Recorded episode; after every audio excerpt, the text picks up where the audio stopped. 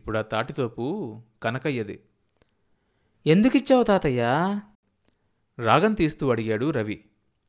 సాంబయ్య జీబులు గులకలు కలిపి పొయ్యిలో కుక్కాడు. ఒక్కసారిగా మంటలు రవ్వలు లేచాయి. నన్ను మోసం చేసి నా తాటితోపు కాజే నన్ను మోసం చేసి నా తాటితోపు కాజేశారా పొయ్యి మీద అన్నం కుతకుతలాడిపోతుంది. అయితే తప్పంటావేం తాతయ్య? మనం మనం తెచ్చుకుంటే ఏం తప్పు? ఆ కనకయ్యం తన్ని మన తాటితోపు మనం తీసుకుందాం తాతయ్య. సాంబయ్య కళ్ళల్లో పొయ్యి మంటలు ప్రతిఫలించాయి. మనవడిని దగ్గరికి లాక్కుని కౌగిలించుకున్నాడు. పొయ్యి మీద అన్నం పొంగిపోయింది. తాతయ్య ఏం పెట్టి తోముకోవాలి? నీకు చేతులు లేవట్రా?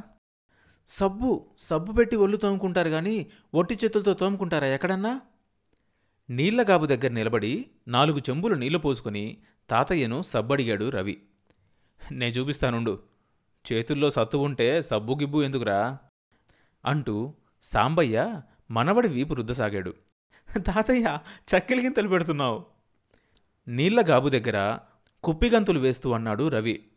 గోర్లతో గీరుతావేం తాతయ్య? అందుకే నీ గోర్లల్లో అంత మట్టి పట్టుంటుంది.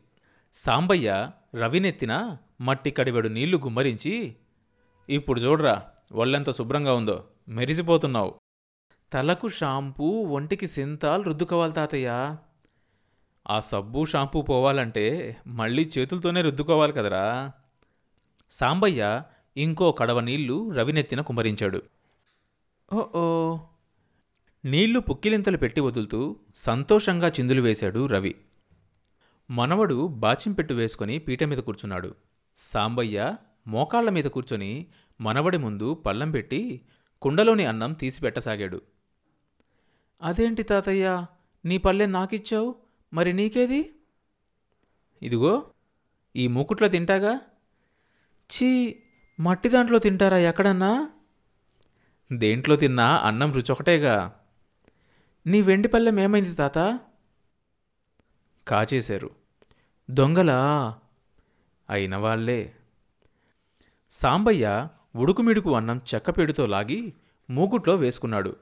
అన్నంలో కలిపి వండిన కోడిగుడ్లు తీసి ఒలిచి రవిపల్లెంలో వేశాడు.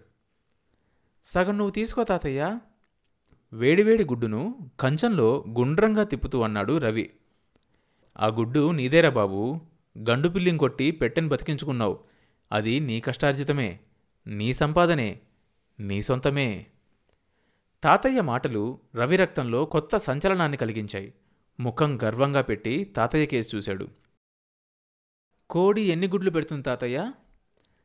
ఏడాదికి పది అటు ఇటు రెండు వందలు పెడుతుంది. సాంబయ్య చూపులు మనవడి మీద నిలిచాయి. ఒక గుడ్డమ్మితే ఎంతొస్తుంది? తాతయ్య కంటి వెలుగే మనవడికి సమాధానమై నిలిచింది. రోహిణి ఎండ రోళ్ళు బద్దలు కొడుతుంది. తాతయ్య ఉక్కపోస్తుంది చూడు ఒళ్ళంతా పొక్కులు లేచాయి. రవి తాతయ్యకు వీపు చూపించాడు.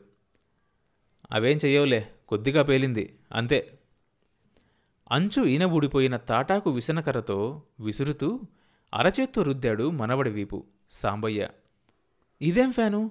టేబుల్ ఫ్యాన్ వేసుకుంటే ఎంత గాలి వస్తుందో తెలుసా? అంతకంటే మంచి గాలి వస్తుందిరా. సాంబయ్య నులక మంచం మోసుకుపోయి వేప చెట్టు కింద వేశాడు. తాతయ్య పక్కన మంచంలో పడుకొని రవి వేప చెట్టు మీదున్న కాకిగూటికేసి కుతూహలంగా చూశాడు. వేప చెట్టు చల్లని నీడలో తాతయ్య స్పర్శలో హాయిగా పడుకున్నాడు రవి. వేప చెట్టు పచ్చదనానికి పసిహృదయం పరవశించిపోయింది. రోహిణీ కార్త వెళ్ళిపోయిన రాత్రి. ఆకాశం భగ్గున వెలిగింది. పెళపెళ ఉరిమింది శూన్యం. తాతయ్య లే లే! ఆరుబయట మంచం వేసుకుని తాతయ్య పక్కన పడుకున్న రవి మంచం మీద నుంచి దిగి తాతయ్యం కుదిపాడు. సాంబయ్య కళ్ళు తెరిచి మేఘావృతమైన ఆకాశం కేసి చూశాడు. మెరుపు. సాంబయ్య కళ్ళు జిగేల్మన్నాయి తపతప గులకరాలల్లే చెనుకులు. బడబడా ఉరిమింది ఆకాశం. తాతయ్య లే పిడుగులు పడతాయి. పాకలోకి పోదాం. పిడుగులు పడితే పాకైనా మేడైనా ఆగదురా. వర్షంలో తడిచిపోతావు. లే. తడవని కాగిన నేలకు నీళ్ళు కావాలిగా? మనిషికి అంతే. వర్షంలో తడిస్తే జలుబు చేయదు? జలుబా? అది మనల్నేం చేస్తుందిరా? కాగిన నేల వానజల్లుకు తడిచి విడిచే వాసను పీలుస్తూ తొలకరి చినుకులతో ఎండిన పెదవులు తడుపుకుంటూ సాంబయ్య మనవణ్ణి తీసుకుని పాకలోకొచ్చాడు. ఏంటవి తాత? విత్తనాలు. పాత గుడ్డమూట విప్పుతూ చెప్పాడు సాంబయ్య. రవి కుతూహలంగా వంగి చూశాడు. తాతయ్య దగ్గరకు జరుగుతూ ఇవి బీర ఇవి సొర ఇవి చిక్కుడు ఇవేమో కాకర. వేటికవి ఏరిపెడుతూ చెప్పాడు సాంబయ్య. అదేంటి తాతయ్య? చీకేసిన టెంకకి మూట కట్టావు. థూ! ఇది నువ్వు చీకిందేరా మనవడా. రవికి గుర్తొచ్చింది. ఓ రోజు తాతయ్య పెద్ద మామిడి పండు తెచ్చిచ్చాడు. తను రసం పీల్చి టెంక ఎక్కడో పారేశాడు. మామిడి రసం ఎంత బాగుందో. తాతయ్య తను చీకేసిన టెంక మూట కట్టాడా? రారా రవి పాదులు తవ్వి విత్తనాలు పెడదాం. నేల మంచి పదునుగా ఉంది. సాంబయ్య మనవర్ని తీసుకుని పాకలో నుంచి బయటకొచ్చాడు. నేను తవ్వుతా నువ్వు మట్టితి మనవడు తాత చేతిలోని గురుపం పట్టుకున్నాడు. ఆహా ఎట్టెట్టా? ఎయ్యి పలుగు చూద్దాం. గుణపం రవి చేతుల్లోకి వదిలాడు సాంబయ్య. రవి బలం కొద్దీ పలుగు కింద పడకుండా పట్టుకున్నాడు. ఒరే నువ్వు పలుగంతలేవు పలుగేం వేస్తావురా? నీ వల్ల కాదులే. ఇట్టతే పలుగు. నువ్వుండు తాతయ్యా. రవి పళ్ళు బిగించి పలుగు భూమి మీద వేశాడు. కస్సున దిగిపోయింది భూమిలోకి. సాంబయ్య హృదయం పొంగిపోయింది. గర్వంగా మనవడికేసి చూసుకున్నాడు. తొలి విజయంతో కలిగిన ఉత్సాహంతో రవి పలుగు తీసి మళ్ళీ పలుగు వేశాడు. సాంబయ్య వంగి కూర్చొని చేత్తో మట్టి తీశాడు. ఐదోసారి భూమిలోకి దించిన పలుగు తీయలేక రవి తాతయ్య ముఖంలోకి చూశాడు. అయిందా అబ్బాయి పని? నేను చెప్పలేదంట్రా? అంటూ సాంబయ్య పలుగు పైకి లాగాడు. రవి అరచేతులు చూసుకున్నాడు. ఎర్రబడ్డ అరచేతులు ఊదుకుంటూ తాతయ్య చూడు నా చేతులు అన్నాడు. మట్టిరాయ్ లేకపోతే బొబ్బలెక్కుతాయి. సాంబయ్య ఇంత మట్టి తీసి మనవడి చేతుల మీద చల్లాడు. నువ్వు మట్టితి నేను తవ్వుతాను చూడు. సాంబయ్య చేతిలోని గుణపం భూమిని తాకి ఆ రంగుల లోపలికి చొచ్చుకుపోయింది.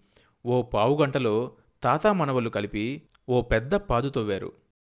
తాతయ్య నీ చేతులేవి? నా చేతులకేంరా? సాంబయ్య మనవడి ముందు చేతులు చాపాడు. నాపరాయి గచ్చులా ఉన్న తాతయ్య చేతులు తాకి చూశాడు మనవడు. నీ చేతులు ఎర్రబడలేదేం తాతయ్య? సాంబయ్య నవ్వాడు. నా చేతులకు ఈ పని అలవాటేగా? అలవాటైతే చేతులు బొబ్బలెక్కవా పనికి అలవాటైన చేతులు గుణపం కంటే గట్టిగా ఉంటాయి.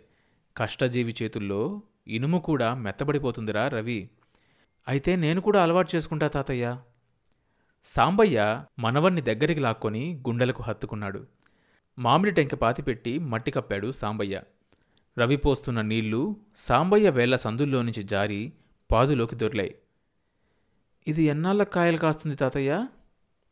నీకు కొడుకు పుట్టేనాడికి కాస్తుందిరా.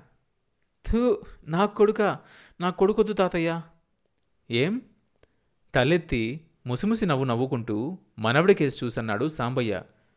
కొడుకు లేకపోతే ఎట్టారా మరి నీకు? నువ్వున్నావుగా? ఒరి ఒరి నా బాబు.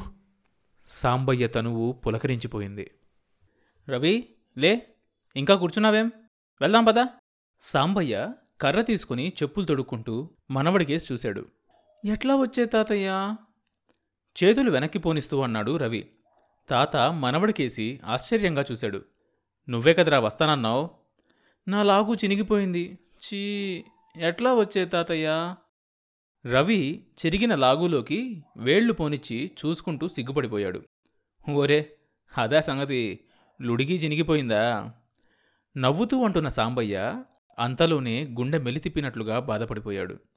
పట్టుబట్టలు తొడగాల్సిన బిడ్డ చిరిగిపోయిన లుడిగిలు తొడుక్కొని సిగ్గుపడి ఒళ్ళు దాచుకుంటున్నాడు. సాంబయ్య పెట్టె తెరిచి ఏనాటిదో పాత కండువా బయటికి తీశాడు. పట్టుపంచే మధ్య మధ్య మరకలు పడి ఉన్నా ఎక్కడా పిగిలినట్లేదు. పంచ మడతలు విప్పి దులిపాడు. విడివడిన మడతల్లో నుంచి గతించిన రోజులు గుర్తొచ్చాయి.